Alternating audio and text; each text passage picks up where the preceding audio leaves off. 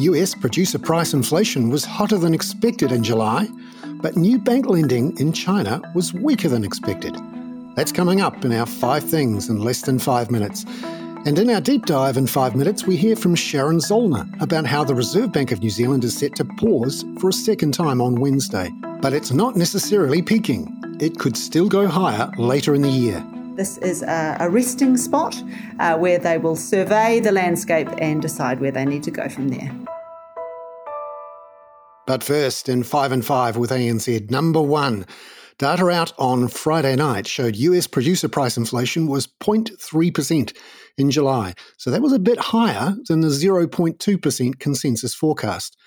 That pushed US Treasury bond yields up around 7 to 9 basis points. But as ANZ senior international economist Tom Kenny points out, the main factor behind that was a rise in funds management fees, and he thinks the Fed is still on track to pause next month. If I look at a broader picture of inflation, when I look at diffusion or dispersion indices. So this looks at the pattern of inflation or price movements in, in all the items in the indexes. These are all suggesting to me that the distribution of price changes are normalizing, so getting closer to something like what the Fed would like. Number two, there was more downbeat news from China over the weekend. New bank lending fell 89% in July from June to 346 billion yuan. That's about 48 billion US dollars, and way below the 770 billion yuan the market was expecting. It was also the lowest month's new lending in 14 years.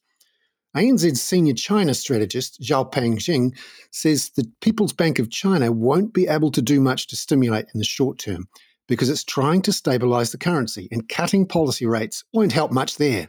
There was also news over the weekend that China's largest privately owned property developer, Country Garden, has suspended trading in 11 of its onshore bonds from this morning.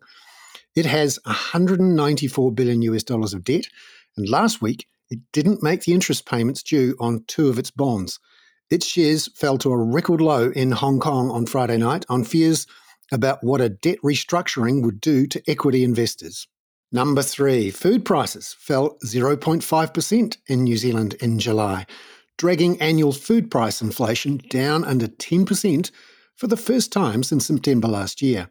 ANZ economist Henry Russell explains. What was driving that was somewhat surprising, and we saw a big fall in fresh fruit and veggie prices. That doesn't usually occur. We usually see a seasonal uplift in the winter months. That said, it wasn't unexpected in the sense that prices are currently at unsustainably high levels just reflecting the severe disruption we've seen from earlier in the year, things like Cyclone Gabrielle and its impacts. Number four, Brent crude prices briefly hit a nine month high of 88 US dollars a barrel on Friday night on renewed concerns about Saudi Arabia squeezing supply and the IEA reporting demand for oil will hit a record high 102.2 million barrels a day in 2023. That's thanks to plenty of summer air travel in the Northern Hemisphere and demand from China. Number five. Looking ahead for the rest of the week, ANZ Group Chief Economist Richard Yetsenga says central banks will be keeping a wary eye on some of these recent rises in commodity prices. I think most forecasters' expectations are the US economy will continue to slow as Fed tightening continues to feed through. And on that front, one of the things we're watching again is commodity prices. They've been coming down for quite a period of time, which obviously has helped the disinflationary trend, has helped the peak in global headline inflation for reasons around OPEC, as well as some specific reasons in sectors like food.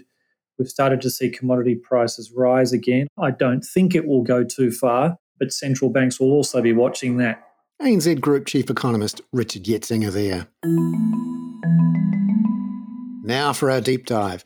The main central bank news in Australasia this week is the Reserve Bank of New Zealand's monetary policy decision and its full monetary policy statement with forecasts on Wednesday. It's expected to hold for a second time at 5.5%. Here's ANZ's chief New Zealand economist, Sharon Zollner. So I think the RBNZ, like uh, last time, will be aiming to make as little of a splash as possible. I think they're probably quite happy with the market pricing. We've seen uh, the market's pricing about almost 50% chance of another hike. Uh, but they're more importantly, they're not racing to price cuts. So actually, we've seen fixed mortgage rates lifting a little bit since their last review. Uh, whereas there was always going to be a risk that if they said they were done hiking, that the market would race to price cuts, and that could actually see monetary conditions ease substantially. That hasn't happened. So actually, we think they'll be aiming to just hold things pretty steady. The Reserve Bank is sounding confident, that is the word they used, uh, that inflation is going to fall obediently back into the band. We're not so sure. There is definitely some low hanging fruit in terms of the, the goods inflation side of things, uh, but we suspect that the domestic inflation is going to prove stickier because we don't see unemployment rising as fast um, as they do. But even on the good side, actually, there are some emerging risks on the global front with energy prices now increasing again and food prices. So, so that tailwind could be about to peter out. Uh, but for now, that's going to just remain in the risk basket. We think that basically their forecasts will probably be fairly similar some unders, some overs, uh, but overall, we don't think they'll be in a hurry to suggest that they're going to have to hike again or cut anytime soon. We are forecasting that actually by the end of the year they will decide they need to do a little bit more. We'd characterise that 5.5% pause as their first pass at what is needed rather than the final word. In the last business cycle, they actually had two lengthy pauses followed by hikes. So uh, rather than necessarily a peak, uh, this is a, a resting spot uh, where they will survey the landscape and decide where they need to go from there. New Zealand was one of the first of the central banks to hike, and it went up from virtually nothing to 5.5%. But actually, that's not as much as it has hiked before the GFC. And Sharon, you've had a look at this and compared how New Zealand, Australia, and the rest, how much tightening they've done versus previous tightening cycles pre GFC. The world's major central banks, with the US Federal Reserve being the most important of them, they have pretty much raised policy rates to where they were last cycle. Uh, New Zealand and Australia, that is not the case. Now, in Australia, you could certainly argue that monetary policy could be more potent this time round because household debt is actually significantly higher than it was in the last business cycle. But in New Zealand, that's actually not the case. Now, that might come as a bit of a surprise to people, but basically, when you talk about debt, you have to think about it relative to income. New Zealand has a very, very strong employment rate. So, that is to say, unemployment is very low, even though the proportion of the population in the labour force is at record highs and around 10 percentage points higher than in the US. So there's a lot of people earning wage income, and we've had very strong wage growth as well. So when you take all that into account, household debt is not actually uh, any higher than it was in the last cycle. In fact, it's a little bit lower than that peak. So, given we've got slightly lower household debt, stronger inflation, stronger inflation expectations, stronger wage growth, lower unemployment, you know, we're kind of running out of reasons to believe uh, that we won't need to raise rates similarly to what we did last cycle. I would have said that the falling housing market was a good reason, but the house prices have now stopped falling, and now we're all just debating how much they're going to increase over the next 12 months. It's very reasonable to assume not much because we're all forecasting a recession or something close to it and rising unemployment, and the housing market doesn't tend to do well in that context. But that's just sitting out there as, as another risk for the Reserve Bank to think about in time. ANZ's New Zealand chief economist Sharon Zollner there. I'm Bernard Hickey. That was 5 and 5 with ANZ for Monday, August the 14th. Catch you tomorrow where we'll take a deeper dive into how El Nino is already affecting prices and the economies of the Asia Pacific.